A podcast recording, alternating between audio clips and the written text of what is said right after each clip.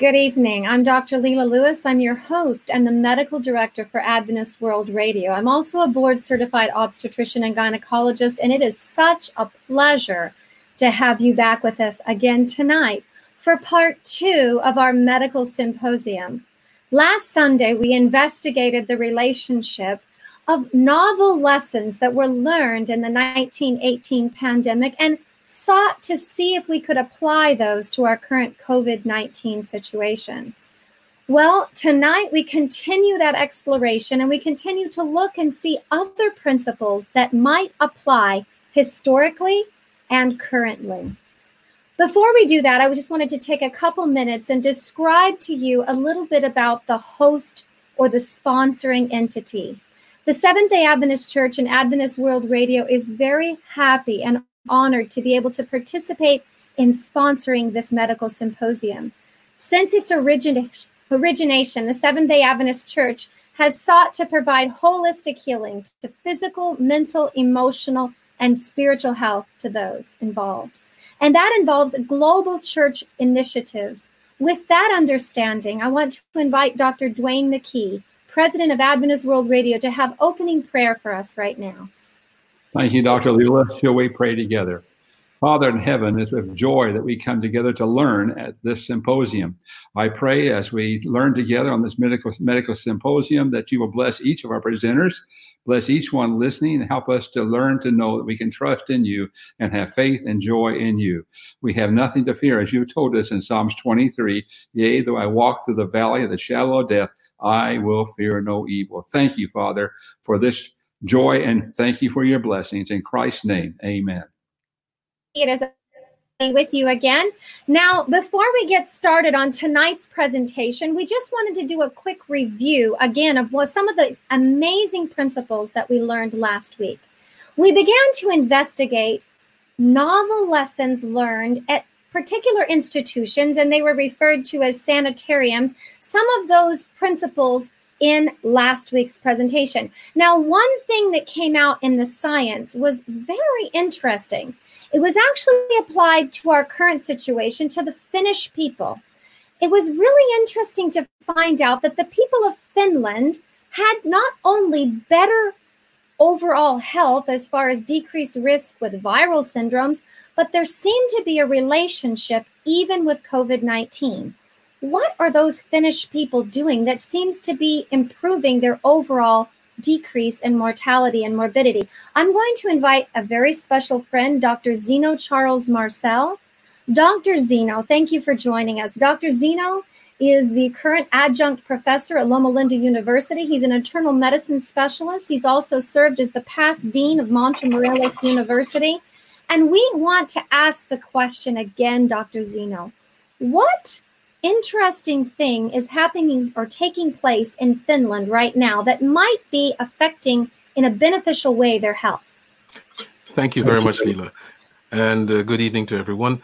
Um, last week, we talked about the hydrothermal therapy as part of the, what you may say, the, the, the treatment and the prevention of problems such as viral infections and so on. So, uh, just to recap, we need to remember that there was a historic issue with the pandemic of 1918. And I have some data that will uh, bear that out, what happened with the Finns. Things could be as simple as taking hot and cold showers, since we all don't have saunas.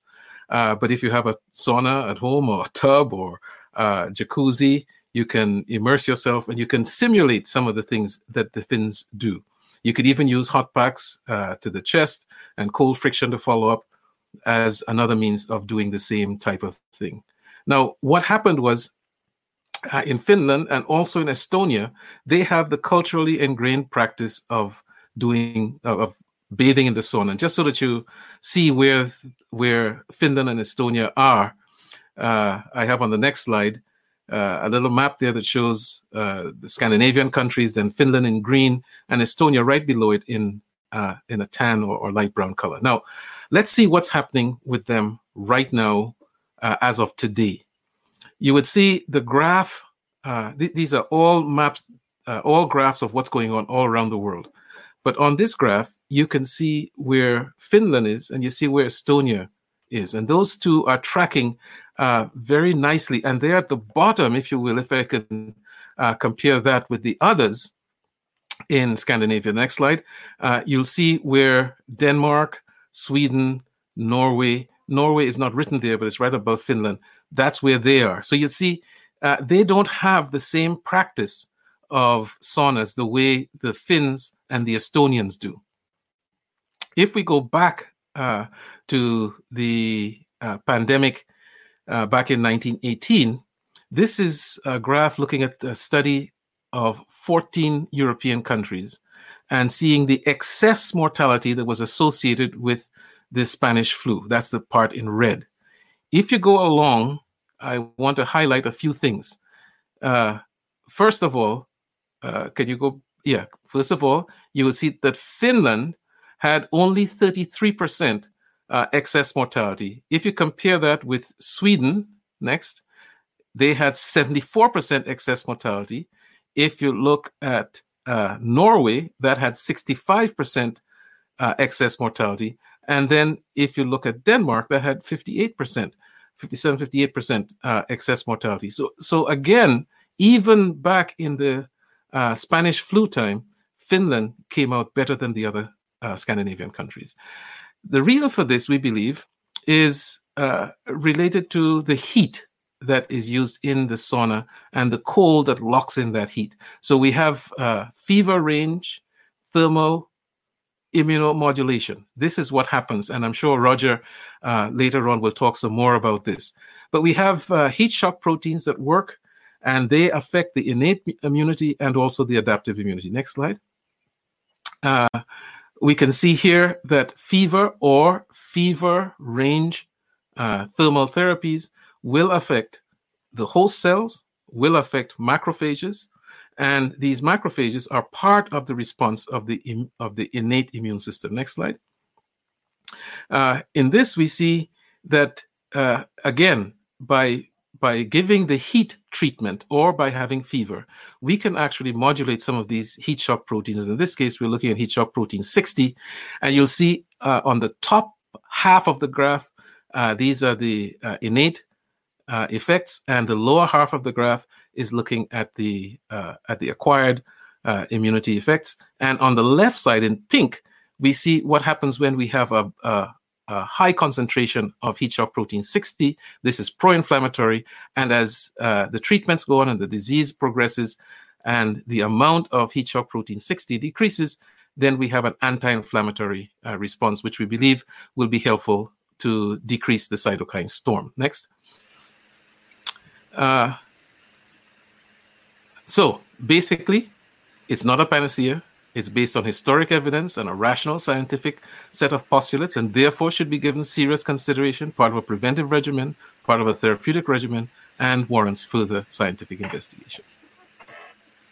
Thank you so much, Dr. Zeno. That was very, very great review. You know, it wasn't just hydrothermal therapy from the perspective of saunas. There's different ways, as you mentioned, that you can actually accomplish HT or hydrothermal therapy. And you mentioned some of those, but for our viewers, if you didn't have a chance to watch the original presentation, please go to awr.org forward slash health. And again, you'll get a full review of that opportunity. Thank you, Dr. Zeno. Now, I, I have another question for another one of our guest speakers, Dr. Eric Nelson. Dr. Nelson is the Associate Professor of Surgery at the University of Tennessee, Chattanooga. And Dr. Nelson, we don't have a lot of research on hydrothermal therapy across the board, in particular for COVID 19, as of course it's only been with us since November or December of, of last year your study has you had just got approval specifically irb approval for a particular study. Can you tell us just a little bit about that? Maybe our viewers may be interested in joining you. Sure i'd be happy to do that. I've got a slide that uh, very briefly describes the uh, the protocol that we have. Um, as you heard in last week's symposium there are many different ways to apply hydrothermal therapy. For the inpatient setting with so much personal protective equipment, trying to limit uh, nursing resources. uh, going in and out of rooms. We are using Thermophore heating pads to heat the chest for 25 minutes, followed by a one to two minute thermal lock using just a cold towel.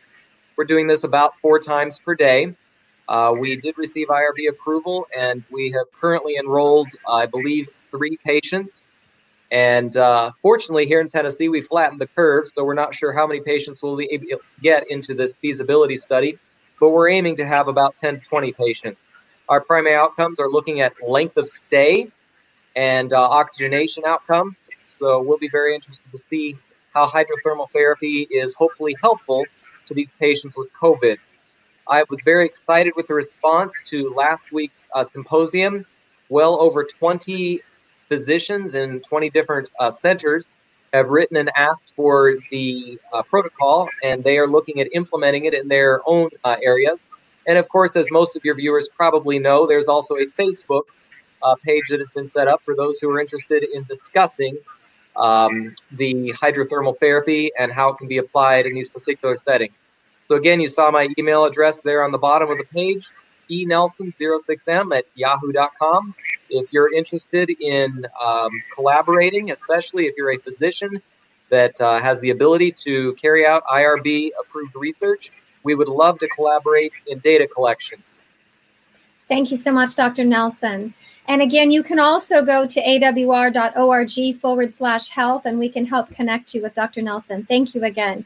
You know, as we looked at last week, this we keep talking about the pandemic from 1918 in comparison to the pandemic for COVID 19 and looking to the past for possible ideas, practices, how they may help us in our current situation. Well, I'm very excited to introduce Dr. Peter Landless, a mentor to me and a great friend. Dr. Landless is a cardiologist and he directs health ministry for the Seventh day Adventist Church globally. Now, one novel lesson that we really explored last week that we've already touched on is hydrothermal therapy, Dr. Landless. Mm-hmm. There was a section of the population, we had different institutions, and some of them were referred to as sanitariums, that were doing some very different things in 1918 than perhaps some of the Army hospitals. Can you tell us a little bit about the differences in mortality, just as review from last week? well, thank you very much, and good evening, Lela and everybody. It's uh, as we've just been so uh, articulately reminded. Last week, we saw the conversation on hydrothermal therapy's role in the sanitarium approach to treating patients during the 1918 flu pandemic. Well, Seventh day Adventist Sanitarium were influenced by the co founder Ellen White's writing on health principles. So these principles have remained the core of the lifestyle espoused by many adherents today. But curiosity was piqued by studies looking at how these principles influence longevity, revealed in not only the first Adventist health study, but but looking at what people like Dr. W.A. Ruble reported back in the time of the 1918 flu pandemic. And uh, as I mentioned last week in the first Adventist health study, revealed a seven to nine year lifespan advantage in Adventists compared to surrounding community of Loma Linda. This advantage was reported in Time magazine in 1966. And then further questions are being asked yet today. What are the variables what are the factors that makes us why it is? And um, apart from the obvious abstinence from tobacco, alcohol, having a predominantly vegetarian diet, and so the National Institutes of Health funded Adventist Health Study 2 to establish the influence of Adventist lifestyle and not only the longevity difference, but also various cancers, importantly remembering that cancer is a disease process modulated by genetic, environmental, and immune processes. The data coming from this study, along with the sub studies, are confirming the importance of numerous holistic lifestyle factors.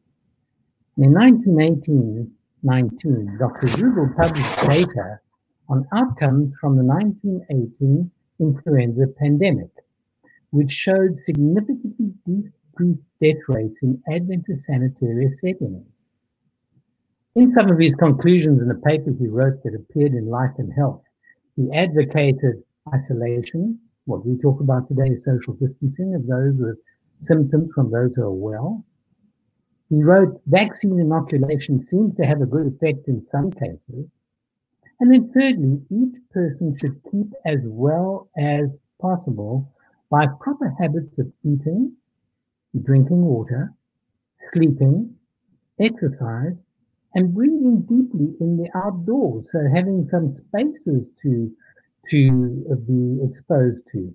Well, how did and how do these factors interact, modify, and even confound his conclusion, which stated the principal merit of improved outcome as far as treatment was concerned was placed in careful nursing and hydrotherapeutic remedies.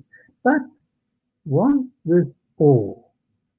Well, that's what tonight's panel will discuss, because clearly, not only what was done with hydrothermal therapy, but also the importance of breathing air, fresh air, and being exposed to some, some more outdoor spaces, activity, kinds of nutrition, all of those things. That's what we're going to look at tonight and see if those readily available factors and treatments may continue to be applied with confidence. And there's a matter of urgency for looking at this because now 2.4 million plus people have been infected with coronavirus. 165 deaths reported worldwide, 185 countries.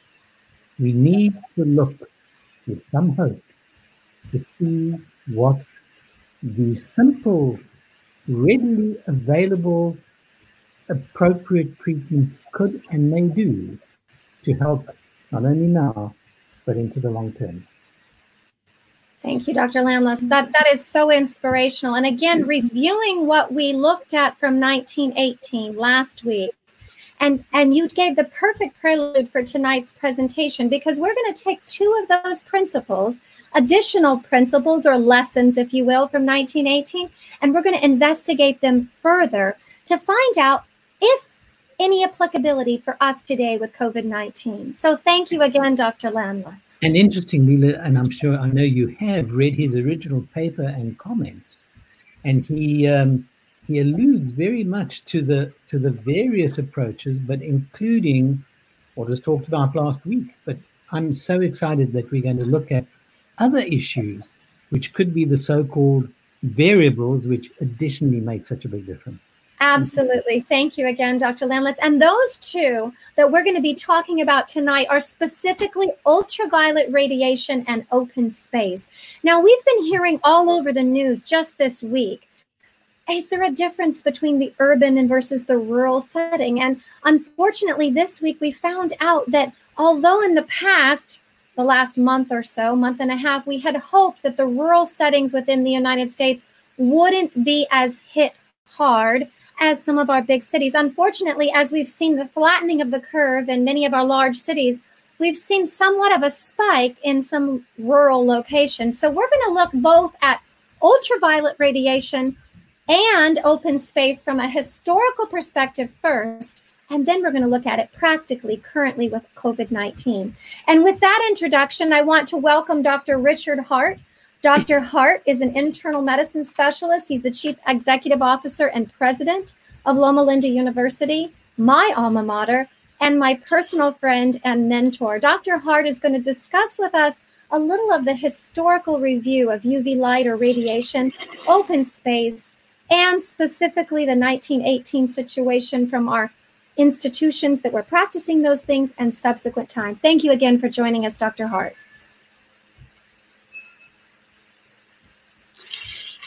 Hello, Lela. Can you hear me okay? We can hear you. Thank you, sir. It's a privilege to come back on again and uh, talk about a new aspect of uh, what we often refer to as eight natural remedies.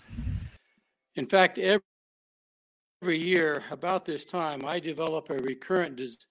Uh, it's called a fever, uh, spring fever. And there seems to be an inherent need in many of us to get outside in the fresh air, to till in the dirt, to plant a garden, and do all the things that uh, that God, I think, is in, kind of entitled us to do. If you look back at the early days at Loma Linda, you saw many pictures of patients outside, uh, reclining on lounges, uh, taking walks, and so on, benefiting from both fresh air and sunlight. We know that sunlight is, in fact, a uh, disinfectant. It kills viruses, it kills many diseases. So there's some inherent value in it itself. But I think even more importantly, the factor of being outside uh, and being able to enable a person to enjoy the fresh air and participate in outdoor activities is very significant. Modern hospital designers today have tried to figure out how to capture this. It often gets referred to as a healing environment, as the ability to create in a hospital both space uh, and sunlight, uh, both recognized as somehow having an impact on the human mind, the human body, and, creating a healing environment. And so this evening, as we look at uh, some of these natural remedies, we want to put an emphasis once again on two of those uh, outdoor exercise ex- and breathing fresh air and sunlight. I think both of them have things that we perhaps cannot measure in a certain scientific way, but has clearly inherent value in what we do uh, and, and tends to give the kind of lifestyle that makes all of us stronger.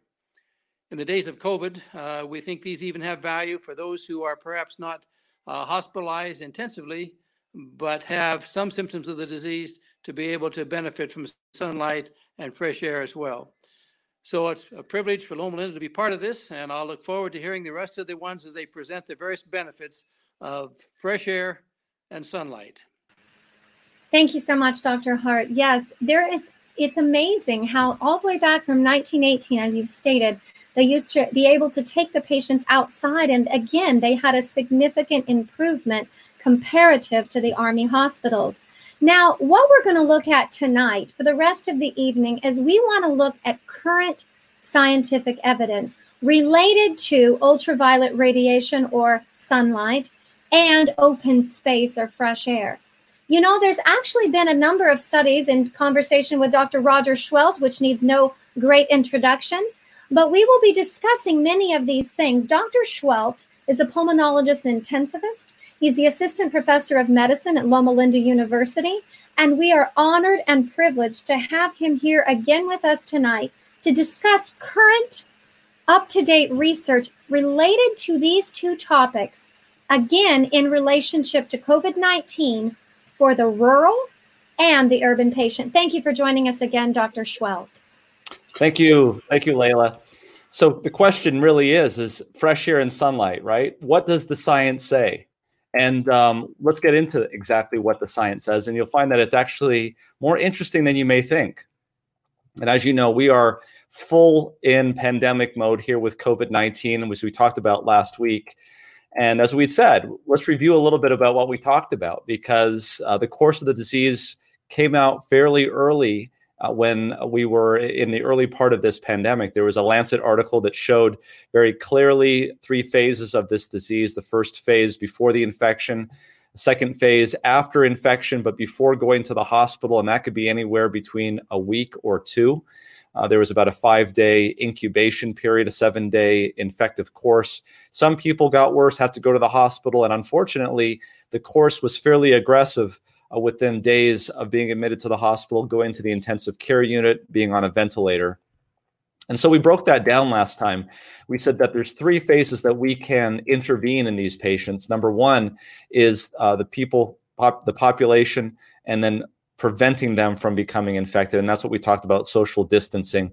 And then once you are infected, there's about a 20% chance that you would need to be hospitalized uh, go to the hospital. You need an ICU bed, need a ventilator, and that would, of course, help us prevent you from dying in that case. The, the key point, though, is in phase two, is there's this 80% of people who will never need to be on oxygen, never need to go to the emergency room. And it's really, it's because their immune system takes care of this. And so we decided to look a little bit more closely at the immune system.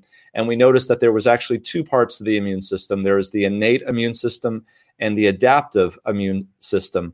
Early on, when you're first born, your innate immune system is very, very powerful. That's why kids have fevers when they get viral infections. And as we become adults and get older, that, that kind of uh, attenuates somewhat. We don't have uh, as high a fever, perhaps.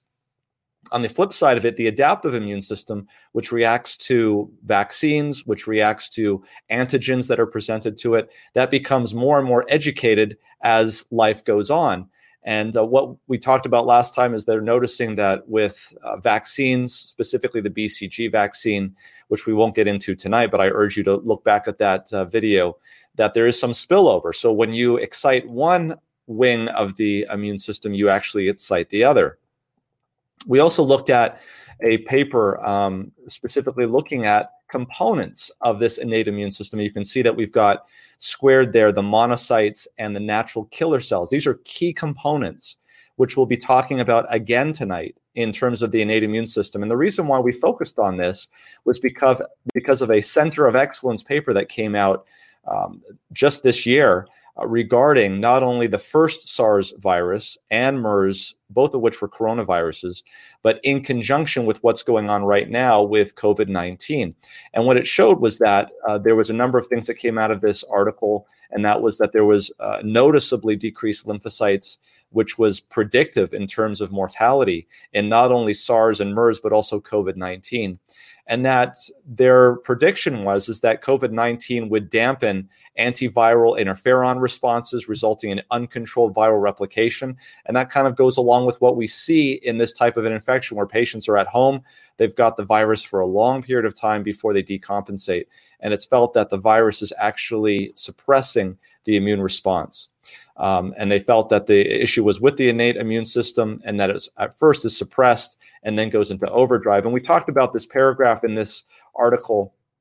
And it says very clearly at the end these facts strongly indicate that the innate immune response is a critical factor in disease outcome. And so we were left understanding that the natural killer cell in the monocyte, part of that innate immune system, uh, was not only uh, involved with hydrothermal therapy, as we talked about last time, but it will, as we'll also see this time, is involved with being outdoors, fresh air, sunlight. And I think you'll be surprised to see some of the things that we're going to show you. So, uh, this is no surprise to us. There are many companies that have been researching this innate immune system, as we talked about last time. A lot of them repurposing their technology in cancer fighting to fight COVID 19. There was a number of companies that have done that. In some cases, they're simply taking mesenchymal, uh, mesenchymal cells from placentas and repurposing those to make natural killer cells and infusing those into patients when they come into the hospital to help fight with the infection. There's a couple of clinical trials that are undergoing at this point. And so, again, to summarize the early portion of this, uh, number one, SARS CoV 2 infection downregulates innate immunity. SARS CoV 2 is allowed to progress because innate immunity is not strong enough. And number three, strengthening that innate immune system, i.e., natural killer cells, monocytes, etc., might prevent or stop COVID 19 in its tracks, especially during this very sensitive phase two, where the patient is sent home from the emergency room because they're not sick enough to get into the hospital, but yet they're not well enough to say that they're normal either. So, kind of a, a period of time here where we can actually make a difference. So, what it was that could strengthen immunity? We talked about hydrothermal therapy last time. We've talked about sleep, although we really haven't talked a lot about it, but there's a lot that you can do there. What we're going to focus in on this talk is talking about sunlight and fresh air. So let's um, let's take a look and see. Well, one of the first things that comes to mind is sunlight and vitamin D. We all know about vitamin D, and I wanted to make sure that you understood exactly what was going on here. Vitamin D3, as we call it, is really the storage of this hormone. First of all, vitamin D, as you can see, is made up of a number of chemical rings. And this vitamin really is a hormone. So let's not mix any, any words here. This hormone is lipid soluble and can go directly into the nucleus where it actually affects transcription of genes. So it's a very, very powerful vitamin and it can be used in a number of different ways and is used in a number of different ways for immunity. Vitamin D, vitamin D3 specifically, is activated by the liver at the 25 position. It gets a hydroxyl group. And then finally, at the kidney at the number one position. The way I used to remember this in medical school is the liver has seven lobes and 25 is 2 plus 5 equals 7. And that's how I remember that the 25 position is where the hydroxyl group goes. And the number one position, well, of course, the kidney only has one lobe. And that is when it gets activated there, it is in its active form and it does a whole host of things that benefits your immunity, calcium, all sorts of things. The key, though, in understanding why the sun is involved is vitamin D3 can only be created through two mechanisms. Number one, it can only come to you from a from um, a cholesterol derived uh, derivative, which is activated by sun in your skin to make vitamin D3. So, one way of getting it is through sunlight. And that's why you need sunlight to make vitamin D3. The other way is just ingesting it orally. And so you can see here on the side that vitamin D can be ingested or you can get it through the sun. Now, obviously, if you're not getting enough sunlight, and you're not ingesting it, you're going to be vitamin D3 deficient. And that's where we have a lot of problems. So, uh, for years, they've been looking at vitamin D, and they felt that vitamin D was one of the things that you needed to have to have a normal and good immune system to fight against things like COVID 19. And so, sometimes they would get studies that showed that there was a benefit. Sometimes they would get studies that showed that there was no benefit. And sometimes they would get studies that show that actually there was a negative benefit. So, what they did was something called a meta analysis, where they actually went through individually with each patient in all of these studies, grouped them together, and they analyzed them. And the British Medical Journal pub- published this not too long ago, and there was about 11,000 people in this study. And what they did was they lined up all of these studies, starting here from 2009 all the way down to 2015. And what they did is they looked at seeing whether or not control versus intervention, whether or not vitamin D was helpful specifically for upper respiratory and lower respiratory tract infections. And you can see this very solid line is equal to one, one meaning no benefit, no, no different, no harm. So if the blue box was on the left side of that line, that indicated that vitamin D was beneficial. If the blue box was on the line, it meant no difference. If the blue box was on the right side of the blue line, that meant that it was harmful. And so what they did is they added these all up. They looked at them individually. And when they grouped them all together and looked at all 11,000, they found at the end that there was a statistical significant benefit in these 11,000 patients and that it was to the left of the line, meaning that it favored vitamin D having a benefit. So, what did they find in this study? They found number one, that those that had a level before supplementation of less than 25 nanomoles per liter had a 70% reduction in risk when they were put on supplementation. Those that had a greater than 25 nanomole per liter had a 30% reduction in risk. So the first thing that I would mention is if you think that you're vitamin D deficient, you should get it checked. That's the most important thing. And if you are deficient, you should go on supplementation. Well, the question is, is how much supplementation should you be on? Well, what they noted is that you should go on supplementation and that actually you don't need that much. What they found that had the most statistical significance was those that were put on less than 20 micrograms of vitamin D. That's about 800 international units. That was associated with the largest change.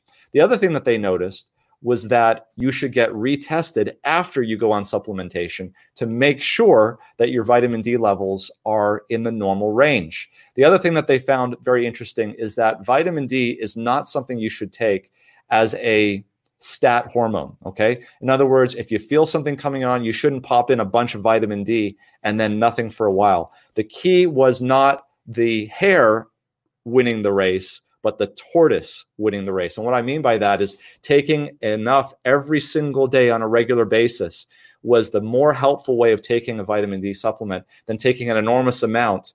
What they felt was that an enormous amount of vitamin D would actually inhibit the, the, the very mechanisms that the vitamin D was trying to actually do. And so, in their conclusion, they said, Our study reports a major new indication for vitamin D supplementation, the prevention of acute respiratory tract infections. We also show that people who are very deficient in vitamin D and those receiving daily or weekly supplementation without additional bolus doses experience particular benefit. Our results add to the body of experience of evidence supporting the introduction of public health measures such as food fortification to improve vitamin D status, particularly in settings where profound vitamin D deficiency is common. And where would you see this? There's no accident that this was published in the British Medical Journal.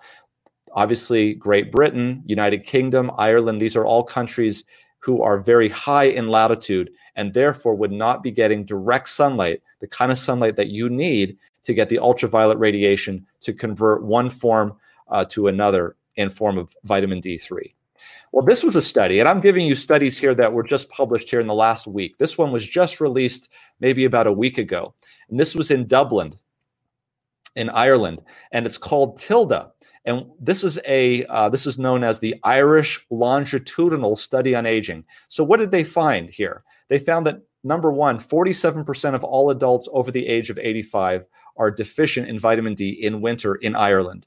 27% of adults over 70 who are they call cocooning, basically what we're all doing right now with COVID 19, are estimated to be deficient. And that one in eight adults over 50 are deficient all year around.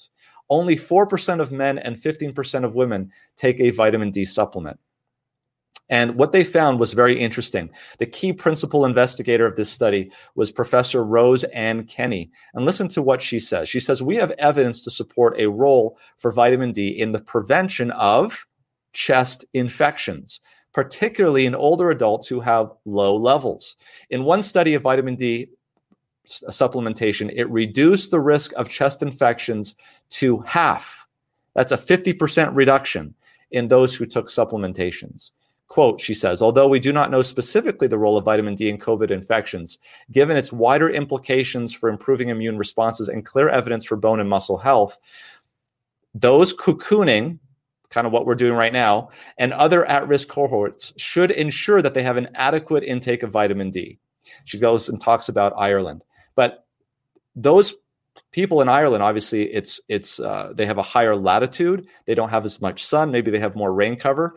These conditions are not too unusual here in the United States and around the world. People, especially living in the Pacific Northwest, don't have as many Sundays. Even if you're living in Southern California, how many times uh, a day, for how many hours a day, are you inside and not being exposed to um, this ultraviolet radiation? So I think there is definite evidence here for vitamin D and the benefit of sunshine.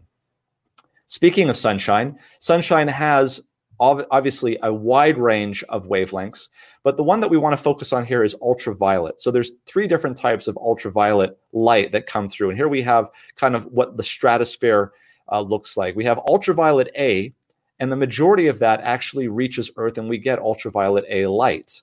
There's also ultraviolet B, and we only get a small fraction of that. But there is something else called ultraviolet C, and that almost never hits us because it is eliminated by the ozone layer, and uh, we never see ultraviolet C hitting us. Um, that is, ultraviolet C is in the lowest wavelengths and therefore have the highest amount of energy. You may remember that from physics.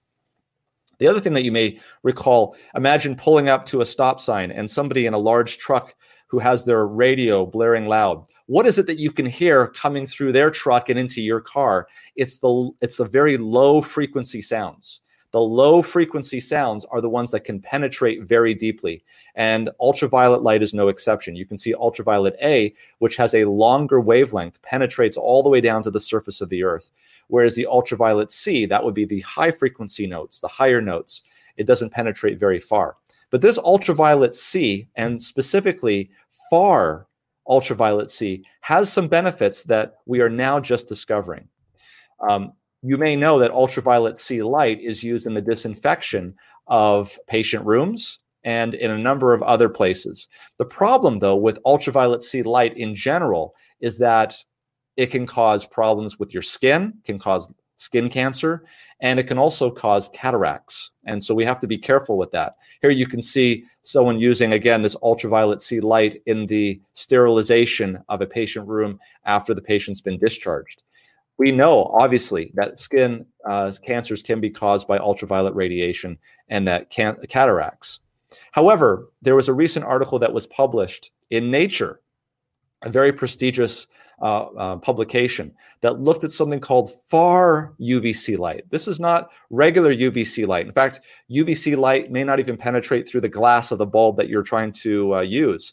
This is a very, very specific type, something that you probably can't even buy at this point, and it's very expensive to make.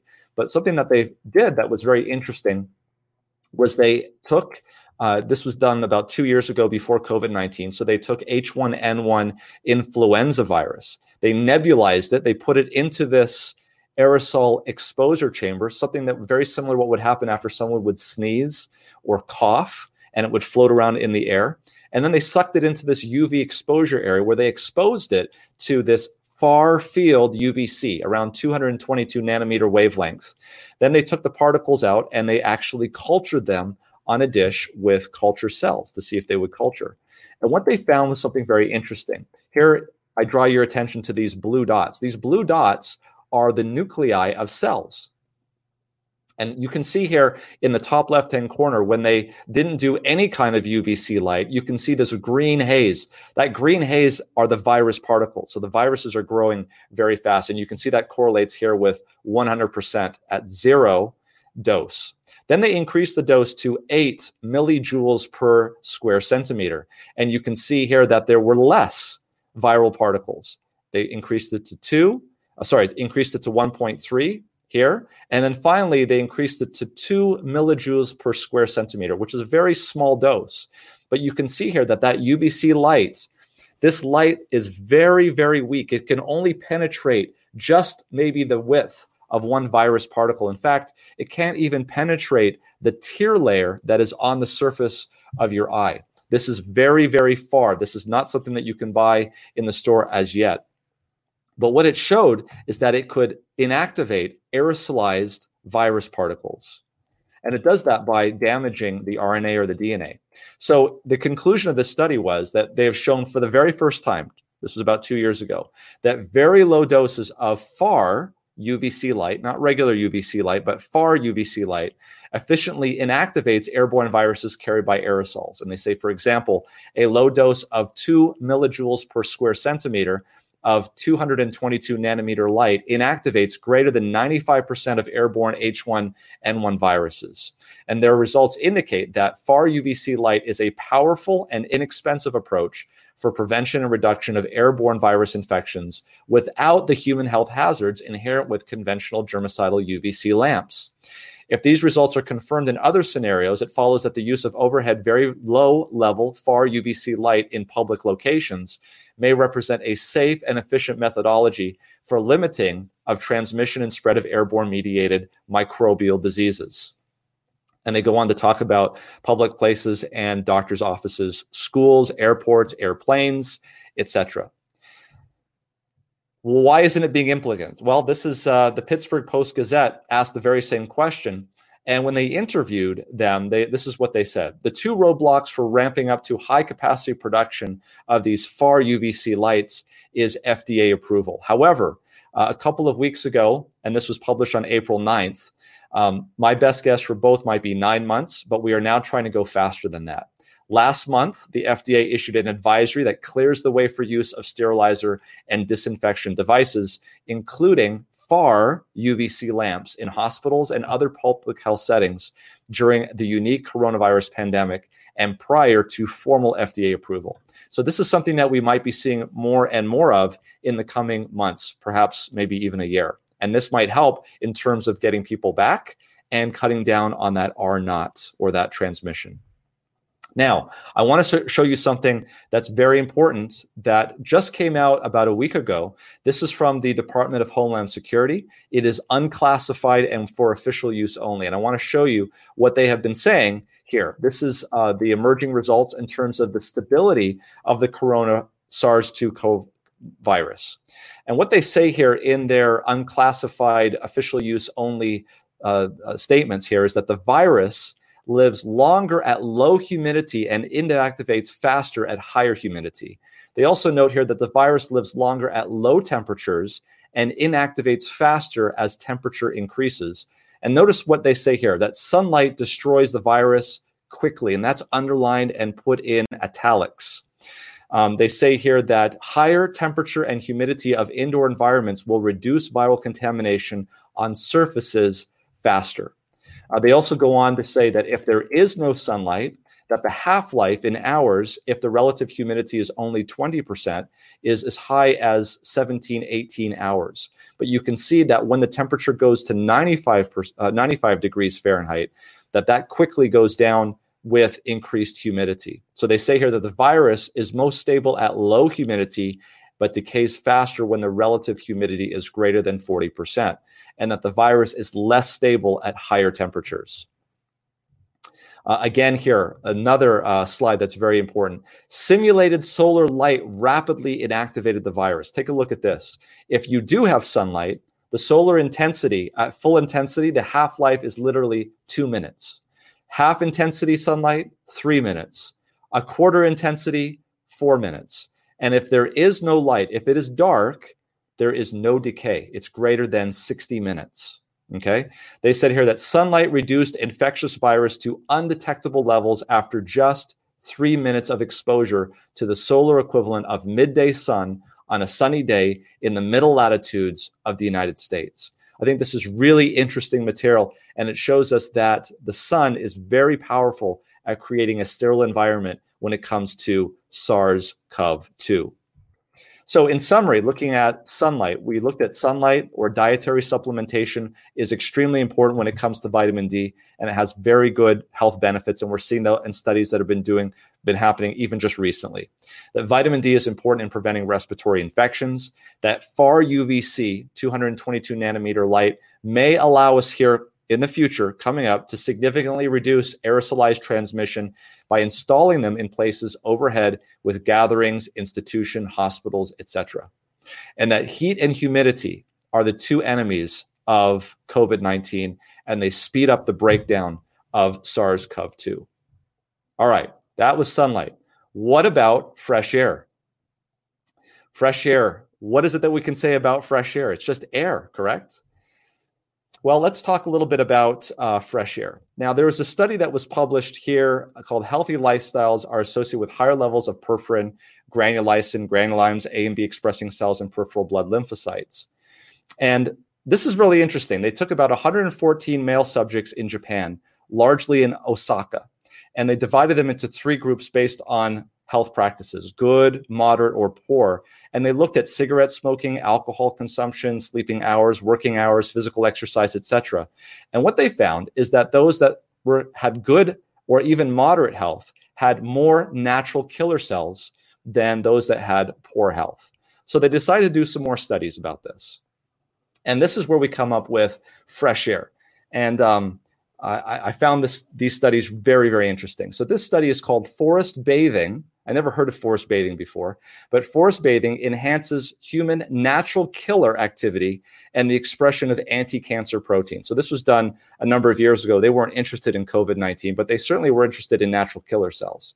So, what did they do? They took 12 healthy men in Tokyo working at a large company, blood three days before, and they looked at those three things that we just saw in the previous study NK activity, granulysin, perforin, and granzyme A and B. These are the enzymes in the natural killer cells that help kill cancer cells and viruses.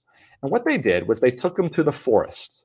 And when they got to the forest, they measured something called phytoncides. These are aromatic compounds that are just found in the air. And in the afternoon, they had them walk for two and a half kilometers, which is for about two hours.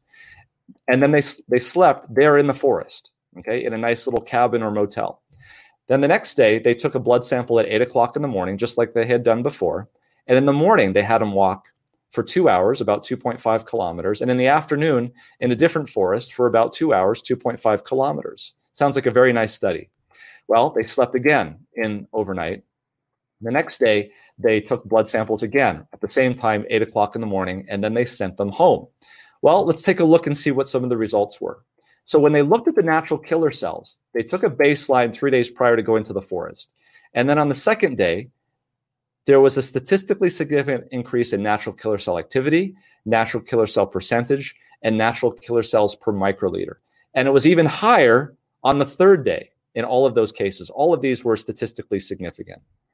when they looked at the enzymes in those natural killer cells, they noticed that whether it was granulysin, perforin, granzyme A or B, they all went up. And they all went up statistically significantly in all of those subjects. Okay, so maybe it was that they were just getting out of their job and maybe the, just the, the less stress was what they needed to do that's maybe that's all they needed right just a break and that would increase their natural killer cells well they did another study here again they took 12 healthy men tokyo working at a large company. They did the same thing blood and urine this time. They actually checked urine for adrenaline to see if they were more relaxed. And this time they randomized them. They had a control group. So the first group went off and did exactly the same thing that we just talked about. They went to the forest and they stayed there overnight, a couple of nights, and they did the blood tests. But the other group this time didn't go to a forest, but they went to an urban center or urban city, about the same distance from Tokyo. But instead of walking around in the forest, they walked around in the city. They walked around to different plates. They went to a, a baseball stadium and, and walked around and they took the some blood samples and they stayed in a hotel in the urban center and they got sent home all at the same time. So then what happened? Let's take a look at those results. Well, the first thing that they did was they actually checked these phytoncides. These are these, these aromatic compounds that are circulating in the air.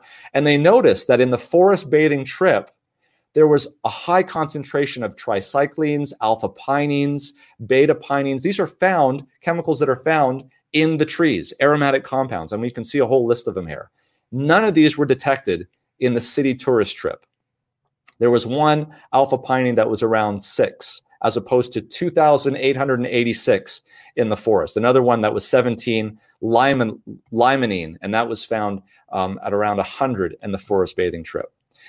So let's take a look and see what happened. So we're going to talk about the forest bathers first. So their natural killer cell activity jumped up the, by day two and stayed up by day three. And what was fascinating was that even though they had come back after two to three days, after seven days uh, after being back, their natural killer cell activity was still elevated even after seven days. In fact, even after 30 days, it was not as elevated, but it was still statistically significantly elevated compared to their baseline. Meaning that if they lived in the city, they could potentially get the same benefit by just visiting once a week, resting once a week, and going to the forest for a trip. Um, what about the city tourists? absolutely no improvement in natural killer cell activity whatsoever. In fact, if you look at day two and day three, there was a huge jump in the forest bathers versus the city tourists on both days. Okay, what about those granulyns and the perforins and the granulysin A and B? Same thing. We saw an increase here, the light green being after day two, the dark green being after day three. This held in every case until day seven. Even at day 30, there was a statistically significant increase. What about the city tourists? Absolutely no statistical significant increase in any of these and any of these uh, cutoffs. Now, they, I said that they did take urinary measurements. So in the forest, they did have a drop in urinary adrenaline. Adrenaline is not good for you, right? It does cause health issues if you have it shows that you're under stress. By day two, it went from four and a half all the way down to below three. And there was a statistical significant difference in the drop in urinary adrenaline in the forest bathers. What about in the city? Absolutely no difference whatsoever in the city tourists. Okay, so the next thing that they decided to ask is okay, well, what is it that's actually causing these natural killer cells to go up? Maybe it's these phytoncides these essential oils of these trees. Yes, I actually said essential oils. So they decided to do another study. This time they took 12 healthy medical students in Tokyo and they took blood on day one and four and they checked the urine and the NK activity, the granulysin, the perforin, the granulysin A and B, and urinary adrenaline. And they measured phytoncides. They also measured, um, yeah, they measured the phytoncides. So here's day one. They got up at seven o'clock in the morning because they're medical students in urine, and then they went to regular work because they're medical students. They're not getting out of anything, right? At 7 p.m., they were um, when they went to their uh, when they went to an urban hotel and they slept at the urban hotel. So in the city, they did not go to the forest. They were in the city, but at 7 a.m. 7 p.m. they started to vaporize this hinoki stem oil, which is a Japanese um, which is a Japanese plant Um, and they went to bed at 11 p.m. So they did it for one day, they did it for two days, they did it for three days, and then finally uh, they went home after that. So this is uh, the plant that they used, although I don't think it's specific to this plant. This is Chamaecyparis obtusa. What did they find? Well, when they measured in the room how much phytoncide levels there were, there was a measurement of alpha pinene, certainly statistically significant, and the total. So it was there. It was in the hotel room, wouldn't be measured before, never measured it before. It was there. So there's no question about it. What happened then? Well, wouldn't you know it? Natural killer cells went up statistically significantly before versus after. Not only natural killer cell activity, but also natural killer cells percentage wise also went up. And what about those enzymes that were in the cells? So, yes, the grant, the GRA, the GRB, the perforins, all of these statistically significantly went up. This one was 0.08, which did not meet our usual cutoff, um, but it was very close. It trended towards that. Now, interestingly, what about urinary adrenaline? So, in this case, the medical students who were sleeping at the urban hotel did have a small drop, but it wasn't statistically significant. Remember, when they actually went to the forest, there was a statistical significant drop. So it may be that these poor medical students just couldn't relax at the urban hotel. So, where do we go from there? Well, this was done a number of years ago. There was just a study that was published two years ago that looked at the same thing, except over a long term. They compared 94 staff members versus 110 urban staff members. And what did they find? In the 94 staff members, higher natural killer cells in the forest group versus the um, urban group. And here's a, an interesting point. In the forest group, we saw that the natural killer cells and the natural killer cell percent were higher in specifically a subgroup population of the males who were a little bit overweight, BMI greater than 25.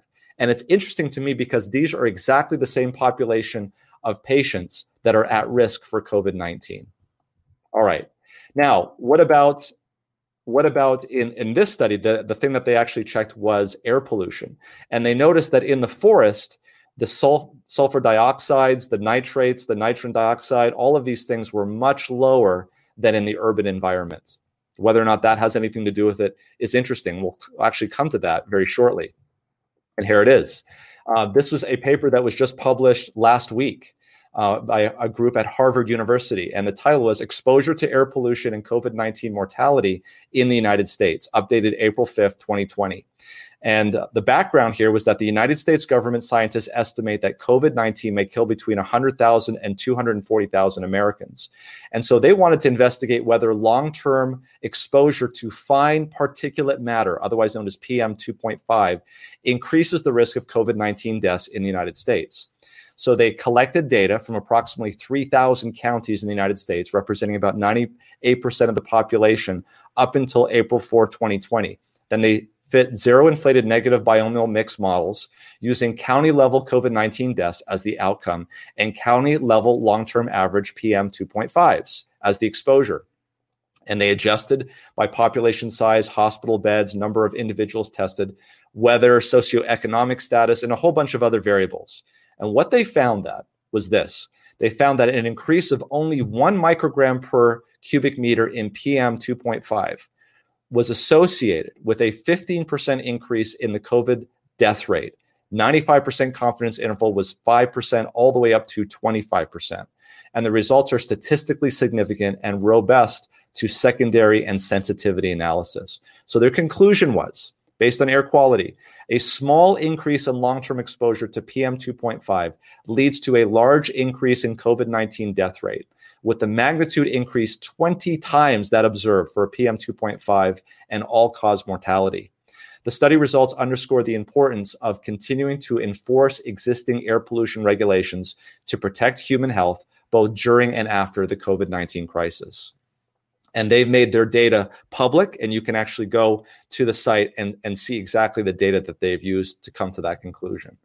So, in summary, health Healthy lifestyles may improve natural killer cell ability. Number two, trips out of the city to the forest may be beneficial to our immunity through phytoncides. Number three, it may help those particularly affected by the virus. So we talked about being male, overweight. And four, there may be short and long term effects. And then finally, number five, air pollution may lead to an increase in COVID 19 deaths. So before I leave you, I want to show you a very interesting article and publication that was uh, given to um, us out of the Puget Sound area. And it's called Outside Our Doors. And there's the, the website. What they do is they go through a number of studies that were peer reviewed that show that having green spaces in urban centers can be very, very helpful. One of the ones that I'll leave you before we finish here is this one. This was published by Dr. Roger Ulrich, who found that patients in the hospital, which we'll be talking about later, recovered faster and had shorter post operative hospital stays and required lower strength pain medication following gallbladder surgery when their post operative room had a scenic window view of nature instead of a brick wall. And the link between views of nature and faster recovery time is likely facilitated by reduced stress levels, which promotes healing. And so, um, what I will say here is I said at the front of my slide that I didn't have anything to declare no conflicts. But I do have one little conflict, and that is that I live up here in a beautiful area, um, not too far from where Dr. Hart lives. And uh, I say that come up anytime and enjoy the beautiful um, scenery of Oakland, California. Lela? Thank you, Dr. Seheult. That was amazing. You know, I I learned quite a bit just now. Uh, I've believed in fresh air and sunlight for many years, and I've seen many of the, studies in the past, but never put together so con- quite concisely. So, thank you again, Dr. Seheult. At this time, you know, we do have several questions. We've seen some research, a lot of research actually, to show the benefit of ultraviolet radiation and being in open spaces or fresh air. But we want to know how to practically apply that. Everything comes down to how, okay, that's great information but how do I apply it to my situation?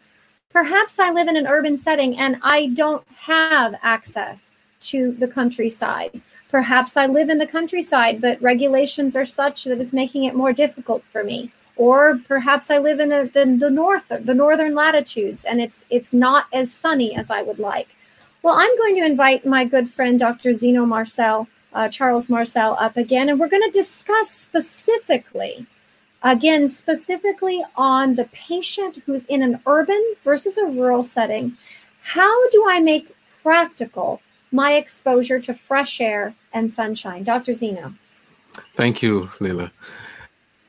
Yes, this is a this is an issue of, because we've had uh, lots of debates about living in the city versus uh, the rural areas, and the the research shows that people who are living in rural areas tend to be older, uh, they tend to have more comorbidities, and therefore, uh, given the same kind of risk level or same kind of exposure level to the virus, they're probably more prone to uh, having a problem.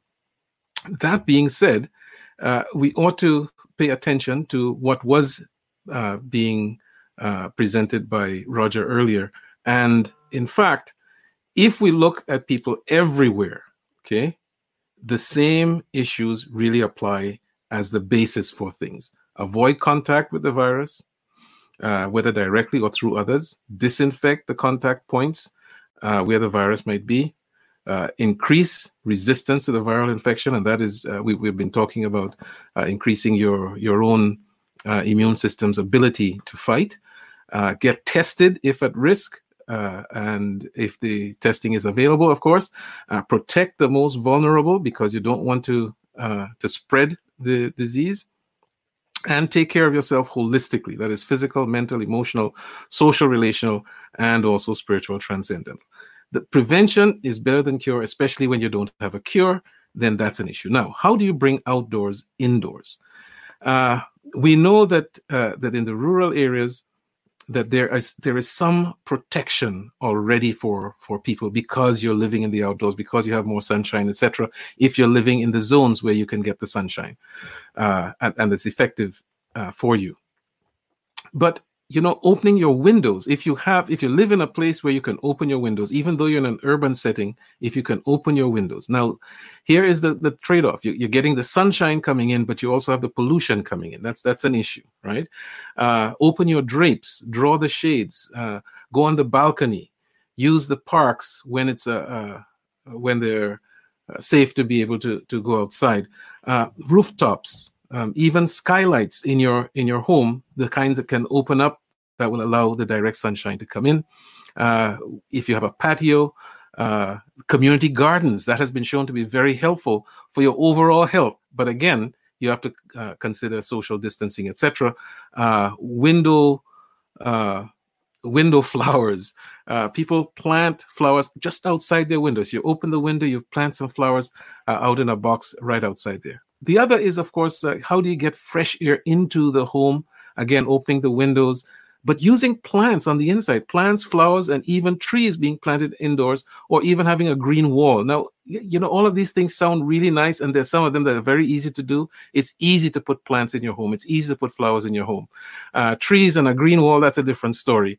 Um, but but it can be done using natural building materials, using a HEPA filter, uh, using uh, uh air and surface treatments with UVC. Of course, we don't have the uh, the far UVC yet, but uh, this is this is a potential, right?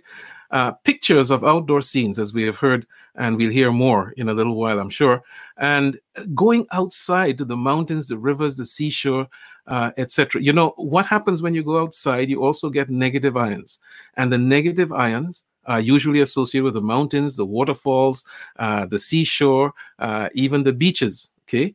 And uh, after a good thunderstorm, that gives you some negative ions. And the negative ions actually clean the air, they clean the pollutants out of the air, they get rid of some of those smaller particles, including uh, they get rid of viruses and molds uh, and, and pollen. Okay. So, so uh, this is all good stuff, the negative ions.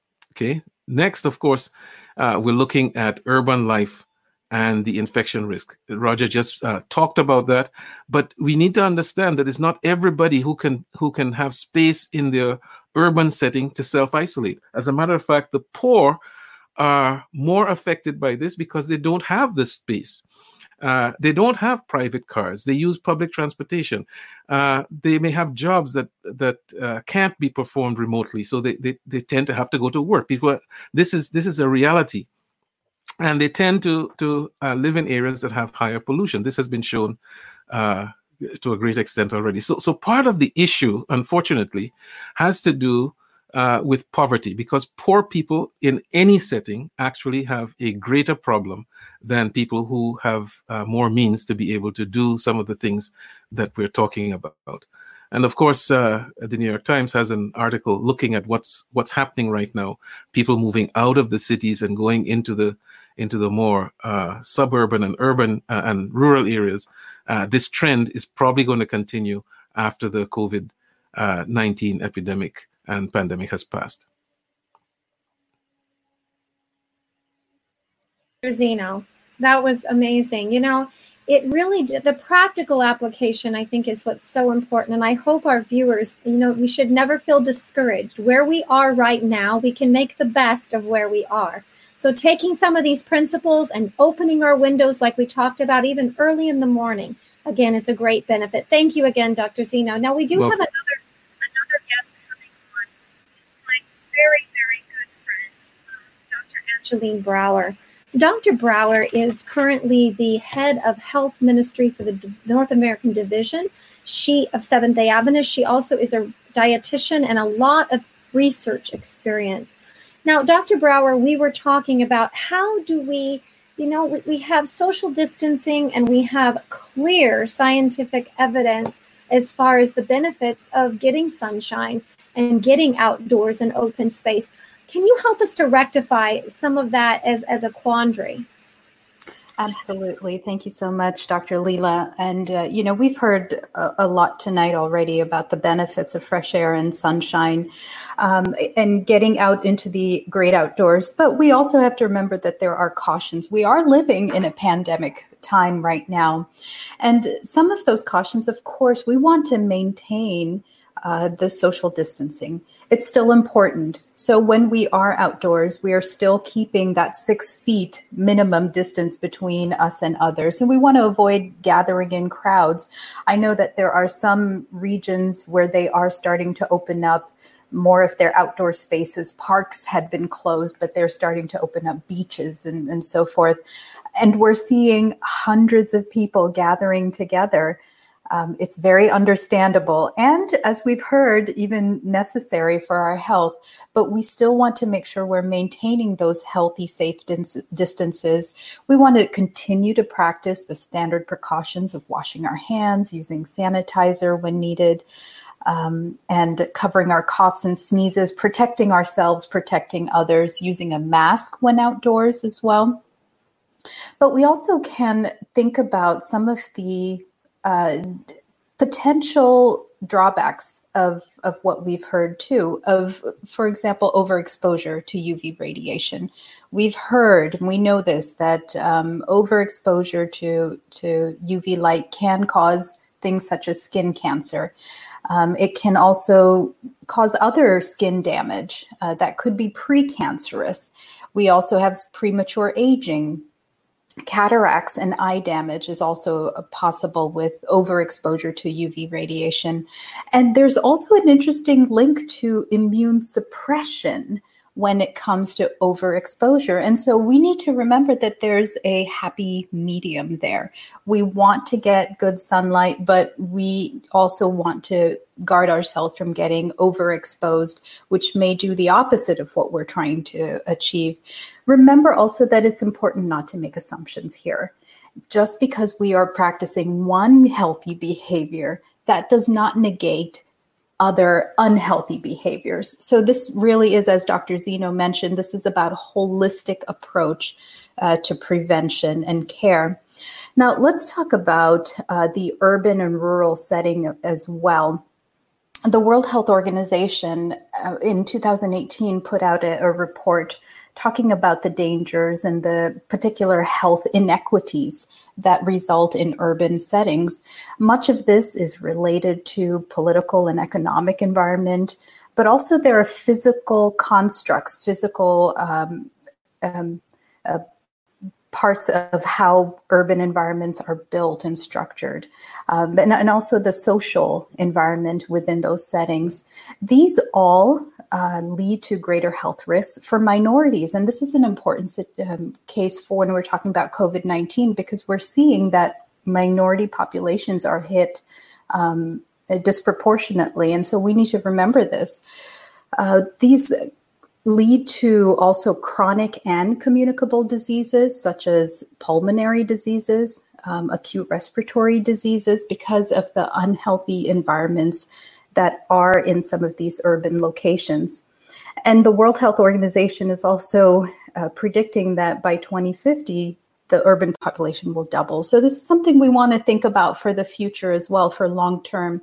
Now, if we look at what rural settings look like, and this is from the Centers for Disease Control and Prevention in the US, we are certainly finding greater risk of death uh, compared to urban Americans. And these are to the top killers in the United States and to many Western nations.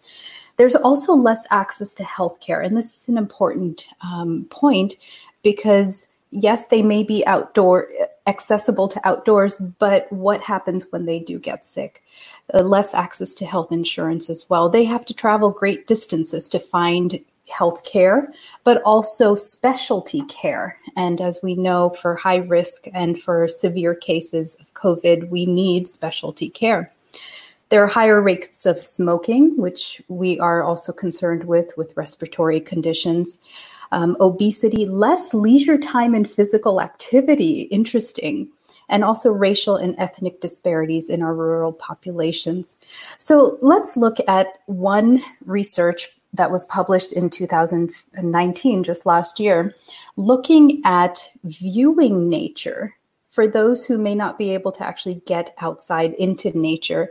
And in this systematic review, they looked at 37 different uh, research studies that were published over the years. And they found that um, stimulation methods across these different studies of actual plants um, or foliage in the in the uh, home or, or in the uh, study space or in a hospital setting. And we can go to the next slide. Um, and also looking at still photos, virtual reality scenes of nature, also natural materials used in the building and in the room construction as well. And over um, ranging from 10 seconds to 60 minutes of exposure to the study participants. They looked at a number of outcome measures, um, looking at uh, really a lot of sympathetic and parasympathetic activity and also brain activity. And we'll quickly jump to the next slide here. Um, what they found was that there were a lot of positive associations across these 37 studies when you use real natural elements inside indoors. So, floral arrangements, foliage, potted plants, and so forth inside the room. But also, photos of landscapes were also effective in having positive health benefits. And there were some interesting differences related to the type of scenery. Um, and there were also differences by age, uh, by gender and also, interestingly enough, also by personality. But at at the bottom line here is that what we're trying to say is that indoor elements can still provide certain health benefits when outdoor experiences um, are limited or are uh, not possible, are not ideal. Um, and this did include research in hospital settings. Dr. Seheult mentioned one of those research studies as well. So, really, in conclusion, what we want to encourage people ultimately is to get outside. That is the education that we want to give, uh, to get outside for the optimal benefits, keeping in mind all the necessary precautions. But when it's not possible to get outside, when it's difficult, we can also bring the outdoors into the indoors, as, as Dr. Zeno mentioned. And we can also use photography and videography of calming and peaceful imagery to also get these health benefits.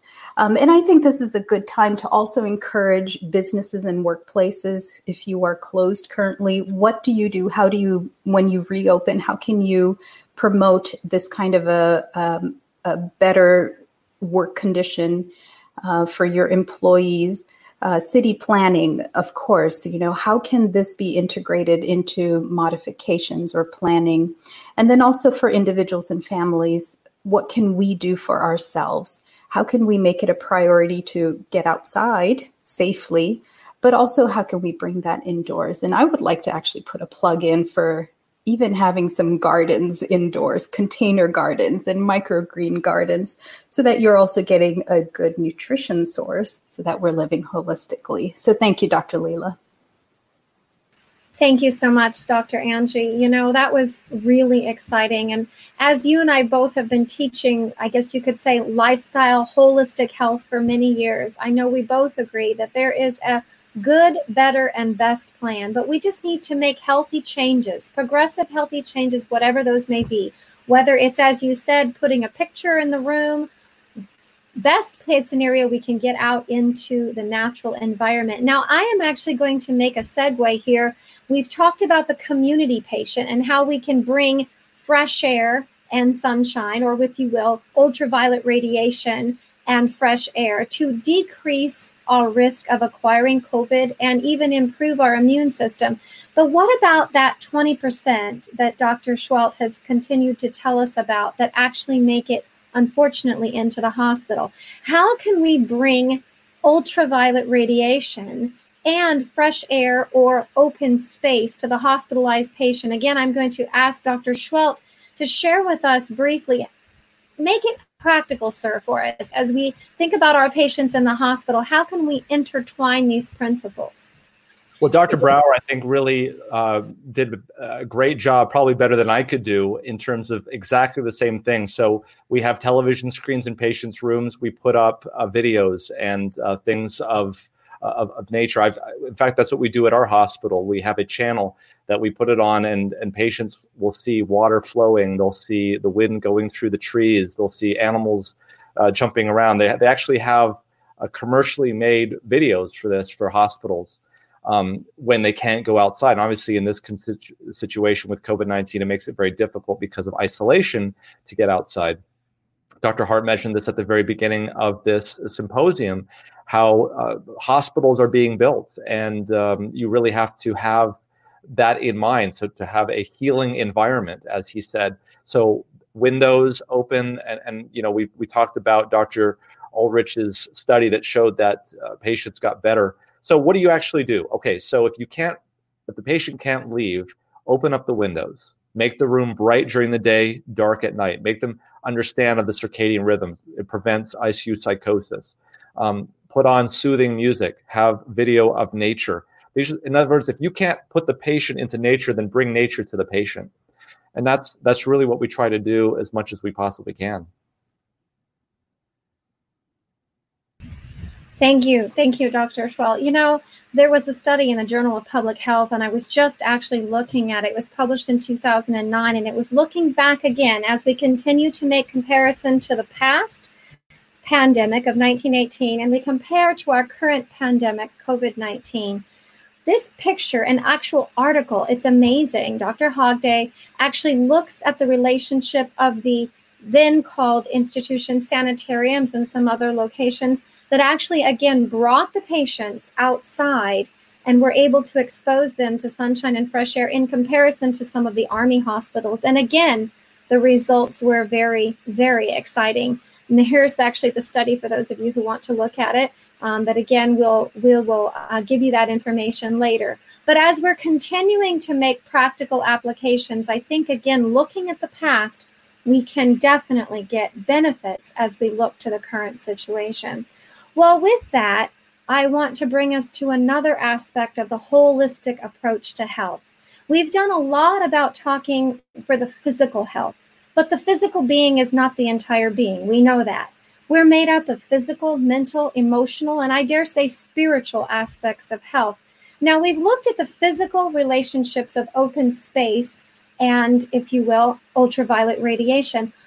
We have a problem we have a problem with COVID 19. It's not just affecting us physically, it's affecting all aspects of our life financially, mentally, emotionally, and again, I dare say spiritually. All over the news, we're hearing about people who are quite emotionally disturbed by the current situation. Well, that is why I'm so excited to welcome our next guest, Dr. Neil Nedley, a good friend and colleague of myself, internal medicine specialist He's a hospitalist and he focuses a lot on mental health there as the president of Weimar Institute.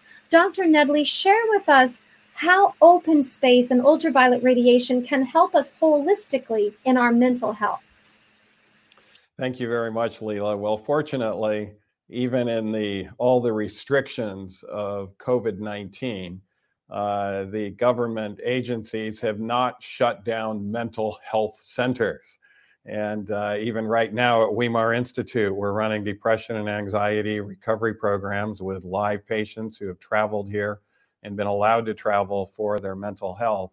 But actually, anxiety rates have gone up considerably, as you might um, guess, as a result of COVID 19. In fact, some of the patients traveling here were very specific at making sure they changed their planes from the East Coast to the West Coast to places that had the lowest rates of COVID because of the fear of contracting that uh, even in travel.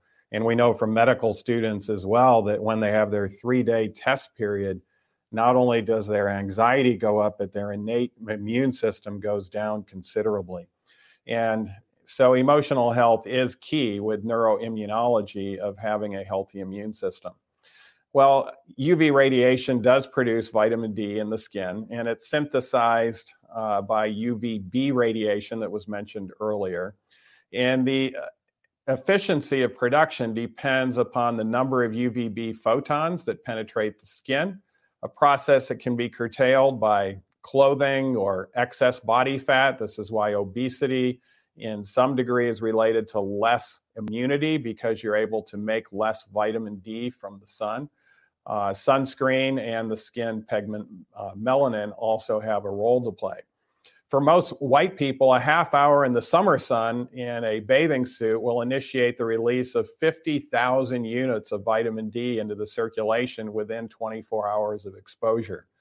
A more tanned individual uh, with the same exposure will have 20 to 30,000 units, and a person who is dark skinned will have 8 to 10,000 units uh, and so you can see the difference uh, that pigmentation uh, can make. uh, ultraviolet radiation not only helps with vitamin D levels, but it also increases blood levels of natural opiates called endorphins. And this is why sunlight actually has more benefit than just the vitamin D aspects. There's several, uh, multiple aspects that make sunlight a superior way of getting your vitamin D than through a supplement, if at all possible.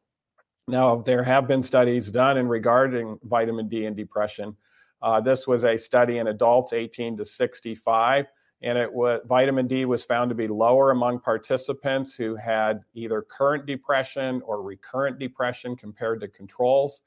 And it was also associated with symptom severity and worsened two year outcomes. Uh, then a study was done in college women. These were undergraduate women from the Pacific Northwest and this was uh, published recently, and it showed more than one third of participants had depressive symptoms, even though they were considered healthy. Uh, almost half of those had vitamin D insufficiency, and depressive symptoms were actually predicted very well by the vitamin D levels. The one of the quotes uh, of the study showed vitamin D deficiency and insufficiency occur at high rates in healthy young women and lower vitamin D3 levels are related to clinically significant depressive symptoms. Lower levels of vitamin D are also associated with clinically significant symptoms of depression in otherwise healthy individuals as well. Now, vitamin D has receptors. Uh, there are vitamin D receptors distributed in brain areas as well. Uh, and this, of course, involves emotional processing and affective disorders. Vitamin D is also very important in regulating serotonin synthesis uh, via transcriptional activation of tryptophan hydroxylase 2 gene. And this is important in getting our tryptophan to go over into 5-HTP and serotonin. And as Dr. Seheult mentioned earlier, it impacts innate immunity and the production of pro inflammatory cytokines that in turn influence mood by activating the stress response how well we respond to oxidative stress has a lot to do with our vitamin D levels. And then another important area that involves sunlight as well as darkness that's very important. Uh, and in fact, there's been a whole article just published last week about how melatonin can help us significantly, potentially with COVID 19, uh, is this pineal hormone. It's a key pace setter for many of the body's circadian rhythms. It also plays an important role in counteracting infection, inflammation, cancer, and autoimmunity. Uh, melatonin actually suppresses ultraviolet radiation induced skin damage. So, if we are exposed to ultraviolet light, we'll have actually less skin damage if melatonin is circulating. And when people are exposed to sunlight or very bright artificial light in the morning, or 480 nanometer wavelength blue light, which doesn't have to be so bright if it's the 480 nanometer wavelength, their nocturnal melatonin production will occur sooner and they enter into sleep more easily at night. There's an advantage of early to bed, early to rise. And it turns out that when we are exposed to sunlight, we have a much greater tendency to go into this early to bed, early to rise mode. And we're getting a nice spike in our melatonin earlier and can actually have double the output of melatonin at night. The melatonin rhythm phase advancement caused by exposure to bright morning light has been effective against insomnia, uh, premenstrual syndrome, and seasonal affective disorder uh, as well. And then, of course, serotonin is augmented with light. Moderately high serotonin levels result in more positive mood, moods and a calm yet focused mental outlook. Seasonal affective disorder has been linked with low serotonin levels during the day, as well as a phase delay in nighttime melatonin production. And so, if we have low serotonin, and of course, uh, we're not going to get that nice spike of melatonin as early in the evening uh, for a couple of reasons. Mammalian skin recently has been shown to produce serotonin. We used to think serotonin was only produced in the gut, uh, enterochromaffin cells, and also in the pineal gland and retina. Uh, we now know it can actually be produced uh, in the skin. And uh, it can transform it into melatonin also in the skin. And there's many types of uh, skin cells that express receptors for both serotonin and melatonin. Well, with our modern day tendency for indoor activity and staying up well past dusk, nocturnal melatonin production has been found to be typically far less than robust. Uh, and uh, Dr. Russel Reiter, who's the University of Texas uh, Health Science Center and is a melatonin researcher, says this the light we get from being outside in a summer day can be a thousand times brighter than we're ever likely to experience indoors. This is part of the problem of many people with COVID 19. They're fearful of getting out of their house, period. And we want to encourage them, especially with this program. Hopefully, you'll want to get outside into bright light, into blue sky, and into fresh air and actually start working on the outside of your home. Dr. Reiter goes on to say, for this reason, it's important that people who work indoors get outside periodically. Moreover, that we all try to sleep in total darkness. This can have a major impact on melatonin rhythms and can result in improvements in mood, energy, and sleep quality. And increasing melatonin through light will improve depression. Interesting, the melatonin pills can in, improve your sleep, but they can actually induce apathy. Where if we're getting it naturally, we will actually improve our apathy as well as our sleep. But what about if you can't get that bright light in the morning to set your circadian rhythm? Uh, this has been studied now using that 480 nanometer light box. It's a medical grade light box made by Philips. And there was a randomized controlled trial in which one group was given this blue light and the other uh, were given a placebo light, a pale a red light that has no known effects. And uh, as a result, uh, they uh, found some significant differences.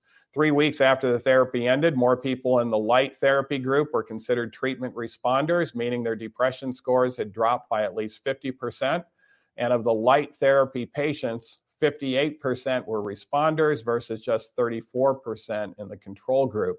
And we also noticed that if they had the Philips Lightbox therapy, they had that steeper rise in evening levels of melatonin which helped them pr- promote sleep and it helped them to go to sleep earlier. And their cortisol levels, the stress hormone that can suppress the immune system, actually went down.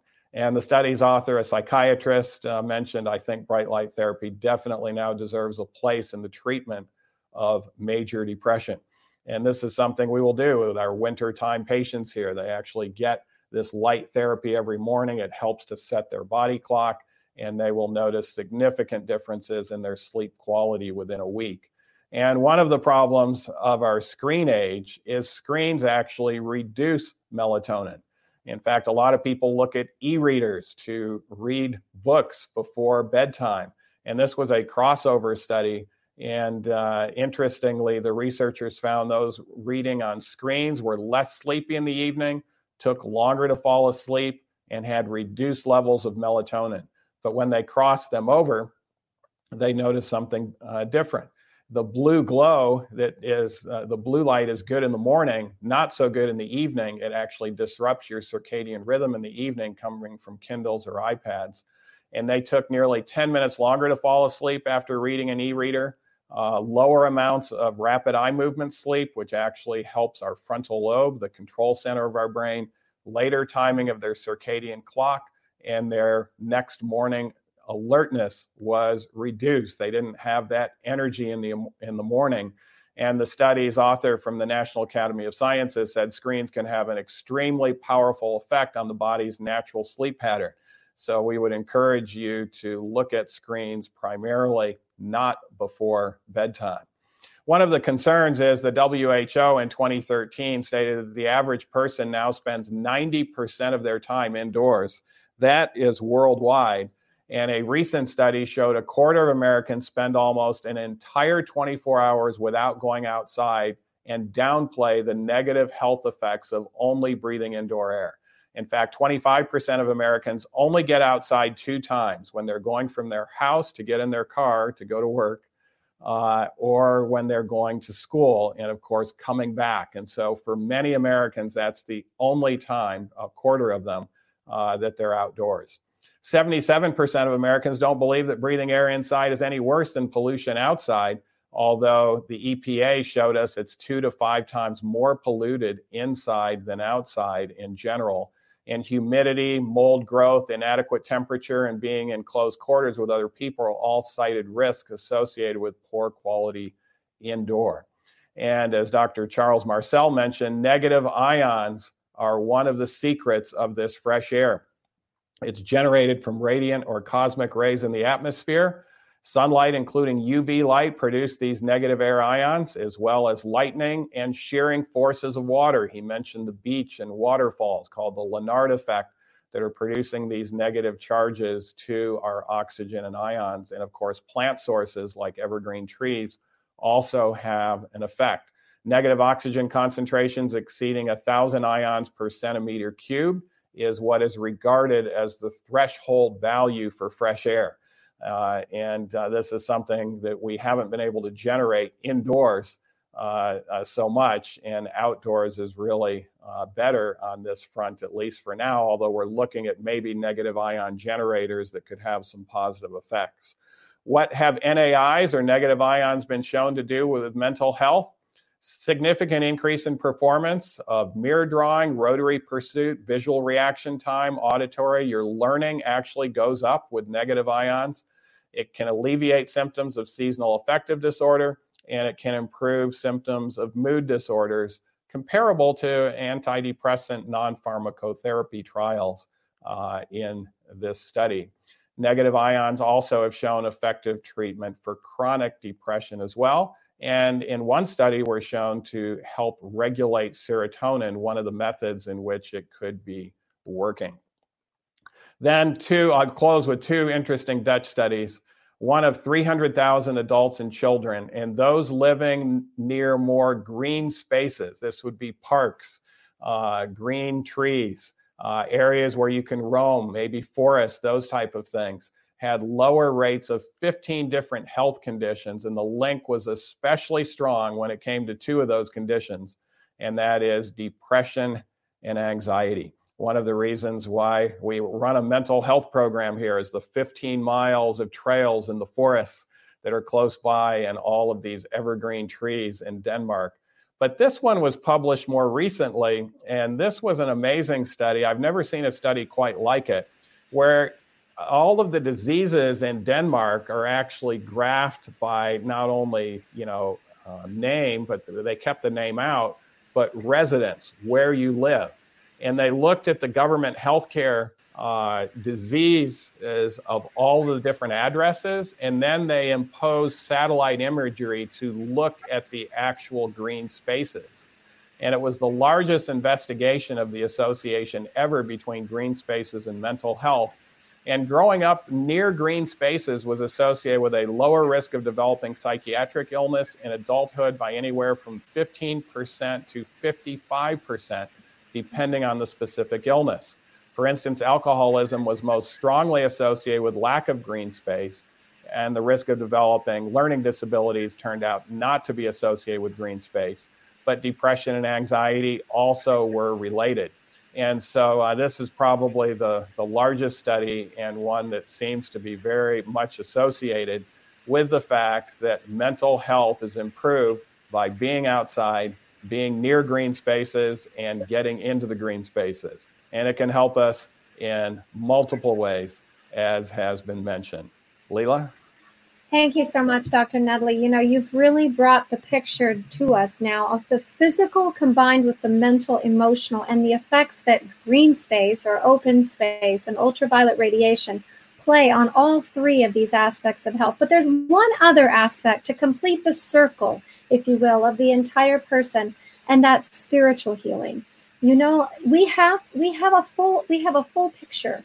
And I am so excited to welcome our final guest, Dr. Mark Finley. Dr. Mark Finley is an international speaker, and he's also the special assistant to the General Conference president of the Seventh day Adventist Church. Dr. Finley, can you share with us how again, we're looking at this whole person from a spiritual perspective and how even things such as ultraviolet radiation and open space play a role in our spiritual well being as well. Thank you, Lela. It's exciting to see the evidence for hydrothermal therapy, the research that's been done in the area of fresh air, ultraviolet rays, and sunshine. But one might ask the question do we have adequate research that demonstrates that faith makes a difference in our physical, mental, and emotional social well being? Are there studies that are evidence based that help us to understand that faith is a valuable tool, a valuable resource in the restoration of health? From 1872 to 2010, there were about 1,200 studies done in the area of religion and health, faith and health. When you go to 2010, from 2010 to 2020, there have been 2,000 studies in this area. In fact, about 90% of all medical schools in the United States today have some kind of course in religion and health. What are these studies revealing? What kind of evidence are they bringing forth? Are people that have who have faith healthier than people that don't have faith? What role does faith play in this holistic approach to health? It's kind of interesting too that in 1946, World Health Organization talked about health as not simply the absence of disease, but as complete physical, mental, and emotional wholeness. And, and that consisted. That that that went um, up for years, for decades. But recently, the World Health Organization has included in their comprehensive approach to health spirituality. So let me share with you very simply three things that the research shows us about faith and spirituality. Three things that these 2,000 studies since since uh, 2010 show us. Number one, faith leads people to make better lifestyle choices. When you look at all the data, the people that have faith will tend to smoke less, they'll tend to have less alcohol consumption, they'll tend to do less drugs, harmful drugs, that is, um, and they tend to exercise more, they tend to be more conscious for their diet. So, one of the predictors of good health is people of faith. Um, if you look at the blue zones, one of the places where people are living longer in the United States is Loma Linda, California. Why? It's a Seventh day Adventist community, and there are people of faith that are there that have deep trust in God. How does faith help you to make better lifestyle choices? If you believe that you're created by God and that your body is the temple of God, that then leads you to care for your bodies in honor, respect, and worship of your Creator. So, one way that faith makes a difference is that faith leads people to make better health choices. The second thing that the research indicates is this faith leads people to be more optimistic and positive about their lives because they are more optimistic. Positive chemical endorphins are released and the inflammation from stress is decidedly less. So there's a relationship between faith, stress, inflammation. People with faith tend to have less stress, they tend to have less inflammation. Another thing about faith is when the research took a look at it, that when faith leads people to be more optimistic, it reduces the stress. Stress is one of the predictors, high stress levels of hypertension. It's one of the predictors as well of the whole uh, concept of, of, heart disease with uh, the leading killer in America. So, what does faith do? First, it leads you to make better health choices. Second, it leads you to be more optimistic and more positive. There's something else. Faith leads people to attend church more. Now, that's pretty obvious, isn't it? But consequently, they have a better sense of community. And this sense of community produces positive health outcomes. Let me share with you just a few studies on this. Here's a study that I picked up today from the University of Berkeley in Southern California. It reported in 2002 the results of a 31 year study of 6,500 adults in Alameda, California.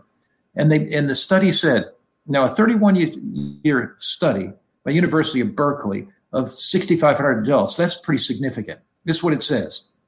People who attend religious services have significantly lower risks of death compared with those who never attend or attend less frequently. Then this next sentence was fascinating. Even if you adjust for age, health behaviors, and risk factors.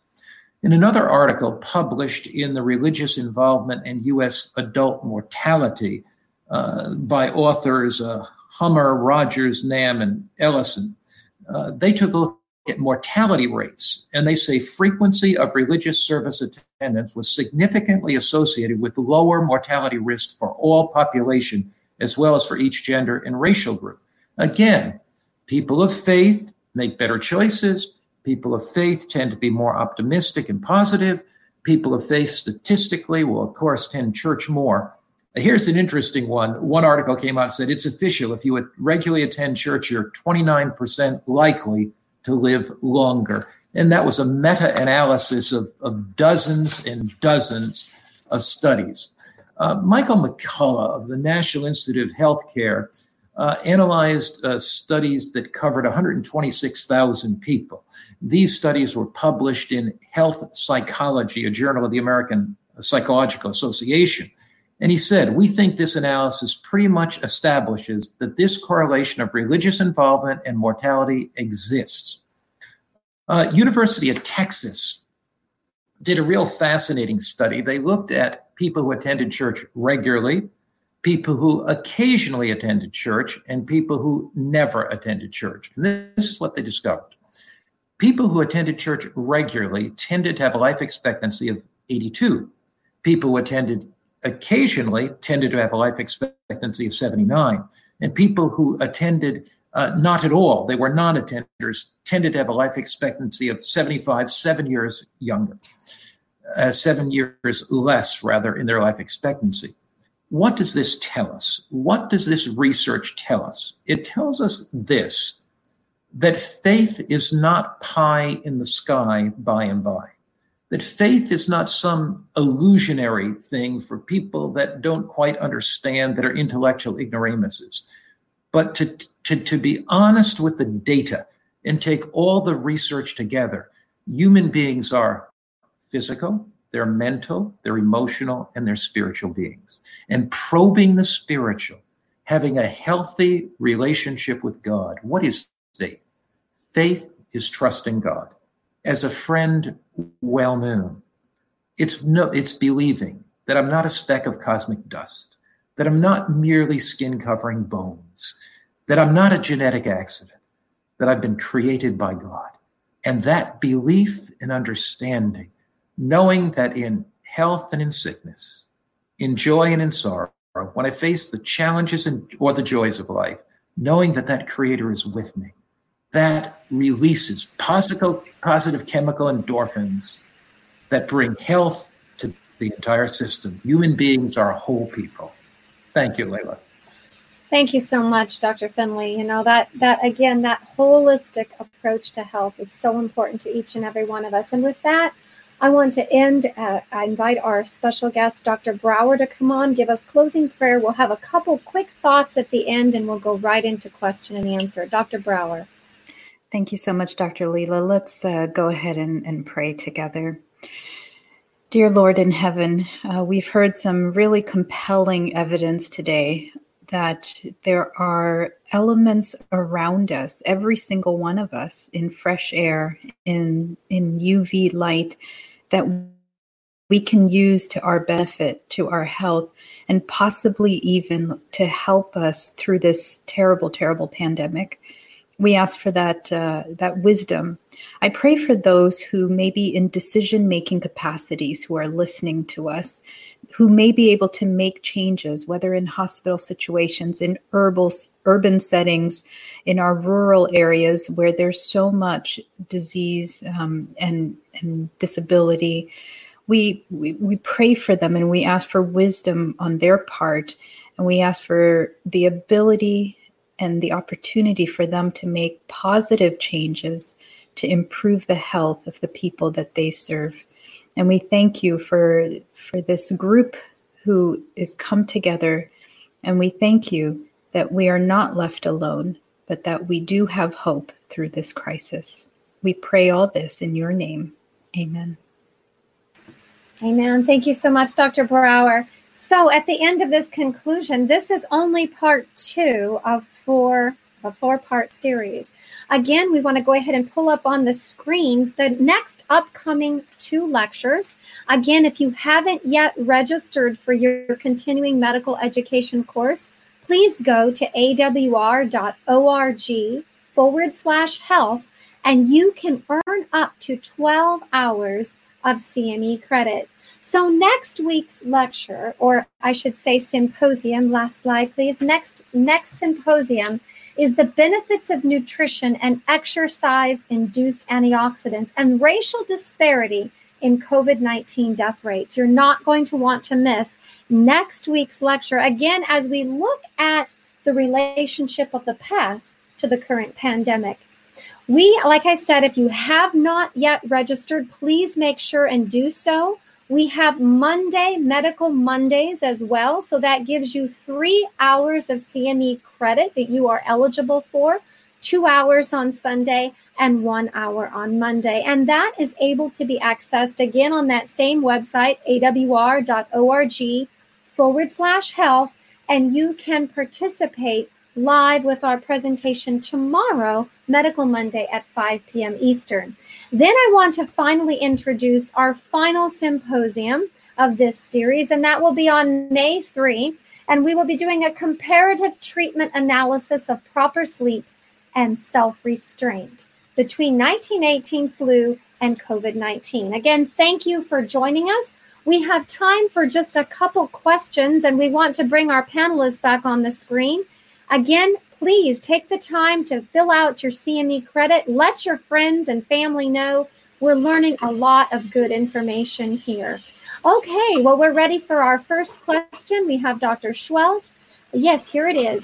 What can we do if we're on medications that cause sunlight, uh, warn us about sunlight exposure? Dr. Seheult, I think I'm going to ask that question of you. Well, in the, in that situation, uh, there's there's certainly a number of medications like doxycycline, that's an antibiotic, but other ones that people are on, and if um, they go out into the sun, they can get a sunburn, uh, a very bad sunburn in some of these medications and other medications. If that's the case, that we have to take a rational approach and say that maybe um, too much sun or direct sunlight is not going to be good, and make sure that you supplement with vitamin D. Again, check the level first get on some supplement, and then check it again to make sure you're that you're on enough. Thank you. Thank you, Dr. Seheult. Now we have another question. What about using UV light or Wallaby system light? And what is it used for with newborns that might have a high bilirubin? Would this have any relationship for those of us who are stuck in a hospital room? Dr. Nedley. Okay, well, I'm an internal medicine physician and not a pediatrician. Uh, but in general, the UV um, uh, generators, you know, whether it be tanning beds or whether it be a bili light, uh, are not necessarily reliable in generating vitamin D like the sun does. In some cases, they can. Other cases, uh, not so much. It doesn't penetrate the skin as much as it should to be able to get the adequate vitamin D levels, like I described earlier. And so I would say not consistent and not reliable. Thank you. Thank you, Dr. Nedley. We have another question from Janice. What level should my vitamin D be? Dr. Zeno.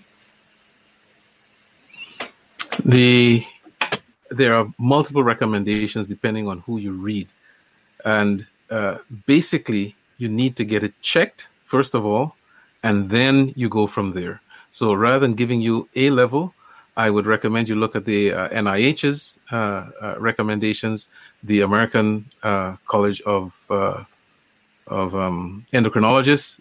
They have recommendations as well, and they differ from one another. So I refer you to that.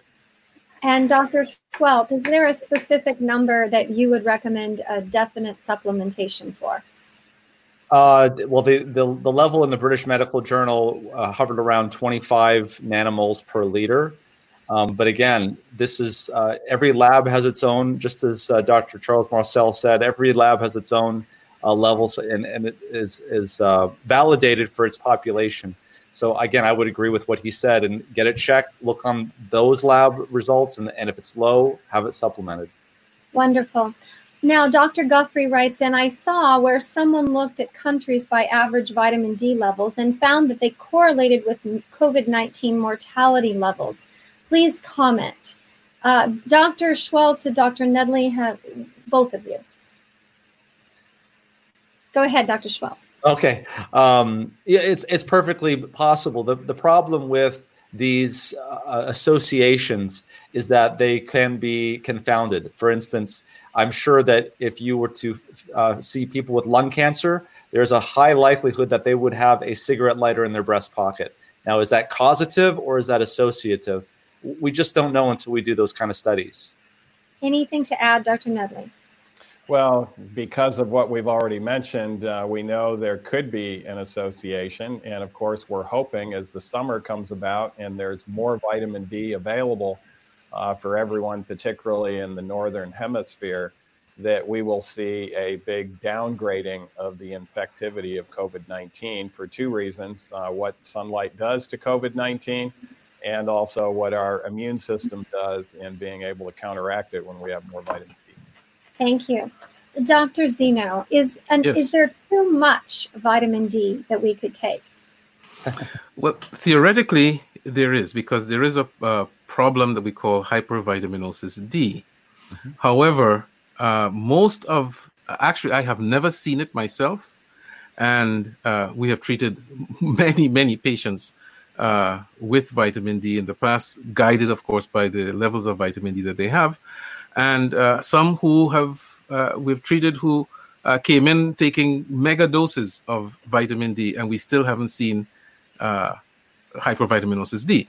That is not to say that it doesn't exist, but it is probably something that is quite rare.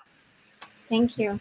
Another question just came in. If hydrothermal therapy, vitamin D, and UV light activate the immune system, is it contradicted these principles for patients who have immunosuppression such as lupus? Dr. Seheult. Um, so, so I think with lupus, it's actually a hyper uh, immune response. It's an autoimmune response, I would say. You, you have to be careful in those situations, although I would say that there is some data, and we covered this in the last symposium, that fever actually reduces reduces the hyperimmune um, cytokines that we see. In fact, there was a mouse model that we mentioned there that uh, heat at the fever range of in a in a mouse model actually reduced the inflammation in a collagen induced arthritis. So I, I think the we may be surprised. I think anything that we do in this kind of a situation, we ought to enter in with um, doing it very carefully. But there is some data that would seem to think that maybe that thinking, which seems very logical, may not actually be the case. Thank you. And this is the last question for our question and answer session. This one is for Dr. Nedley. What about screens that have the option of turning off the blue light? Is there still an element of blue light in the screen light? I read something about this in my last reading. It is better to block out the blue light, particularly if you're going to be using screens uh, within an hour of going to bed. Uh, there has been shown to be some benefit, but still, even if you have the choice of a no blue screen or reading a printed book, you'll still do better reading a printed book. Mm-hmm. Thank you. Thank you so much to each and every one of our panelists. And I just want to say thank you to all of you who took the time out of your busy schedule to spend a couple hours together as we continue to explore lessons from the past and what application they may have for us currently as we face this COVID 19 pandemic. Again, we want to remind you tomorrow's Medical Monday at 5 p.m. Eastern. And next Sunday, same place, same time, you will not want to miss out benefits of nutrition and exercise induced antioxidants and racial disparities in COVID 19 death rates. Again, we wish you God's blessing and health on your holistic life. We'll see you next time. Thank you.